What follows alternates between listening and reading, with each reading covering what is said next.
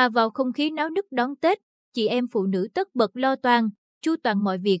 Với hy vọng đầu năm tương tất, cả năm sung túc, chị em khẩn trương dọn dẹp, trang trí nhà cửa, chuẩn bị bánh mứt, sao cho mái ấm của mình được chỉnh chu, sẵn sàng bước vào một năm mới tốt lành. Đón Tết cổ truyền, nhiều chị em muốn tự tay làm những món ăn truyền thống cho gia đình hay biếu người thân. Bạn bè, thay vì mua loại làm sẵn, đóng gói. Chăm chú với mẻ bánh men và mứt dừa đang dần được hoàn thiện, chị Nguyễn Thị Ba, ở phường Nhân Hòa, thị xã An Nhơn, giải thích, việc tự tay chuẩn bị bánh mứt kỳ công hơn nhiều vì phải cẩn thận từng bước, từ lựa chọn nguyên liệu đến chế biến, canh lửa, hoàn toàn bằng phương pháp thủ công. Do đó, để cho ra mẻ mứt đạt chất lượng, có khi mất cả nửa ngày, chị ba kể, tự tay làm tuy vất vả nhưng bù lại, việc được cùng mẹ và dì cầm cụi sên mứt, hấp bánh thật sự là trải nghiệm tuyệt vời. Khi ấy, tôi như quay về thời thơ ấu với những món bánh kẹo truyền thống ngon lành. Thuở ấy, đó là những món quà mà con trẻ thích nhất và chỉ có dịp Tết, chúng tôi mới được ăn. Với tất cả những lý do trên, chị ba cùng những người phụ nữ lớn tuổi lại tất bật bên mẹ bánh mứt trong những ngày cuối năm. Xuôi theo câu chuyện đang kể, chị ba bật mí, chị thường đăng tải những khoảnh khắc làm bánh truyền thống lên mạng xã hội và nhận được nhiều lời nhắn của bạn bè đang mưu sinh nơi xứ người. Ai ai cũng nhớ những món ăn truyền thống nơi quê mình và mong sớm được về nhà để tự mình làm hũ mứt dừa, mứt gần nhà làm. Ngoài mứt, nhiều chị em không ngần ngại nấu cả bánh chưng, bánh tét. Khác biệt ở chỗ, chị em thường rủ thêm các thành viên thuộc nhiều thế hệ cùng làm. Tất bật lâu lá, ngâm gạo, ướp thịt để gói bánh, chị Dương Thị Hiếu Thảo, ở xã Mỹ Thắng, huyện Phù Mỹ, hào hứng chia sẻ, trừ năm ngoái bị gián đoạn vì dịch, còn lại, đã thành thông lệ, cứ vào ngày 27 âm lịch, chị cùng các dì, các chị phía ngoại cùng nhau tề tựu đông đủ để nấu bánh chưng, bánh tét. Một năm dài trôi qua, cả nhà mới có dịp ngồi lại với nhau, tạm gác chuyện cơm áo gạo tiền ngoài kia để chia sẻ, lắng nghe nhiều hơn.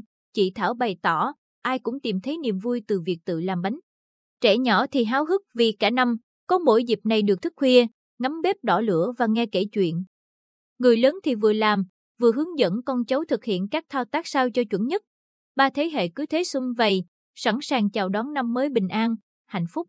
Không chỉ tự làm bánh mứt đãi khách ngày Tết, chị em còn sớm lo toan việc tươm tất nhà cửa, trổ tài trang trí, đưa không khí xuân vào tổ ấm. Quyết định dọn dẹp nhà cửa từ hai tuần trước để có nhiều thời gian sắm sửa, chuẩn bị Tết cho gia đình, bà Nguyễn Thị Lan, ở phường Lê Lợi, thành phố Quy Nhơn, cho biết bắt đầu bằng việc thu dọn đồ vật cũ, thay thế bằng những vật dụng phù hợp cho năm mới. Sau đó, bà lại luôn tay luôn chân với việc chu toàn dịp lễ cuối năm cho gia đình hai bên nội ngoại. Bà Lan chia sẻ, khoảnh khắc thay cuốn lịch mới, tôi dần cảm nhận rằng Tết đang về. Kế đó là những bận rộn, lo toan về việc cúng kiến, chuẩn bị những món ăn ngày Tết phù hợp với sở thích của từng thành viên trong gia đình.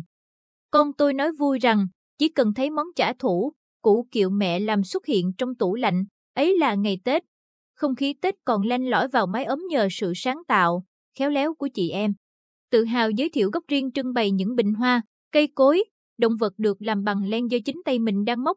Bà Vũ Thị Thanh, sinh năm 1949, ở phường Trần Phú, thành phố Quy Nhơn, bật mí, để ngôi nhà thêm sắc xuân, đầy sức sống.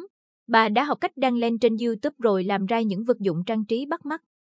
Bà Thanh vui vẻ nói, nhà có nhiều thành viên tuổi mèo, năm nay lại là năm quý mão nên tôi nảy ra ý định tập đăng những chú mèo len ngộ nghĩnh, vừa tặng cho gia đình, hàng xóm, vừa để trang trí ngay phòng khách. Ngoài ra, tôi còn đăng hoa hướng dương, cẩm chướng thay cho hoa nhựa. Các cháu ngoại đều thích thú khi thấy gốc Tết nhỏ xuất hiện trong nhà. Gấp sức với mẹ Thanh để làm không khí xuân tràn ngập mái ấm, chị Hà Thị Giang Liên, sinh năm 1983, chăm chút, trang trí cho cây đào mới sắm tuần trước. Với chị, trang hoàng nhà cửa ngày Tết, không gì bằng việc chân đào, mai. Chị Liên bày tỏ, nhìn hai loại cây này trong nhà, ai cũng sẽ thấy Tết cận kề. Sự vui vẻ, hân hoan chào đón năm mới vì thế càng rõ nét hơn. Bởi vậy, chúng tôi luôn chú trọng đến việc tạo nên một góc Tết nhỏ để mái ấm thêm đậm đà sắc xuân.